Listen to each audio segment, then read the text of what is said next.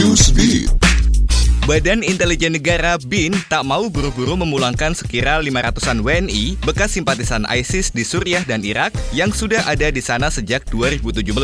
Juru bicara BIN, Wawan Haripurwanto mengatakan, pemerintah ingin melakukan sterilisasi terlebih dahulu untuk memastikan mereka lepas dari paparan ISIS. Menurut data yang dirilis Institut Analisis Kebijakan Konflik atau IPEC, sampai September 2017, diperkirakan terdapat 57-an warga negara Indonesia atau WNI yang bergabung dengan kelompok berafiliasi ISIS. Dari jumlah itu, lebih dari 500 orang dideportasi.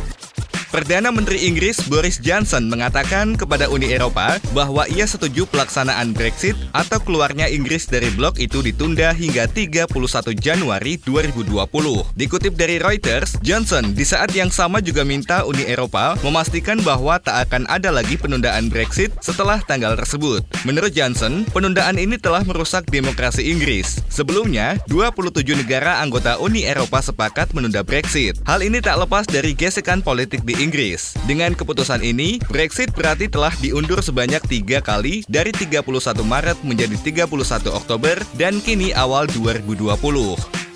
Aktris Swedia Alicia Vikander selami budaya Jepang demi perankan karakter ekspatriat di Jepang dalam film misteri Earthquake Bird arahan sinias Inggris Was Westmoreland. Film tersebut diangkat dari novel karya penulis Inggris Susanna Jones yang berlatang belakang Tokyo pada tahun 1989.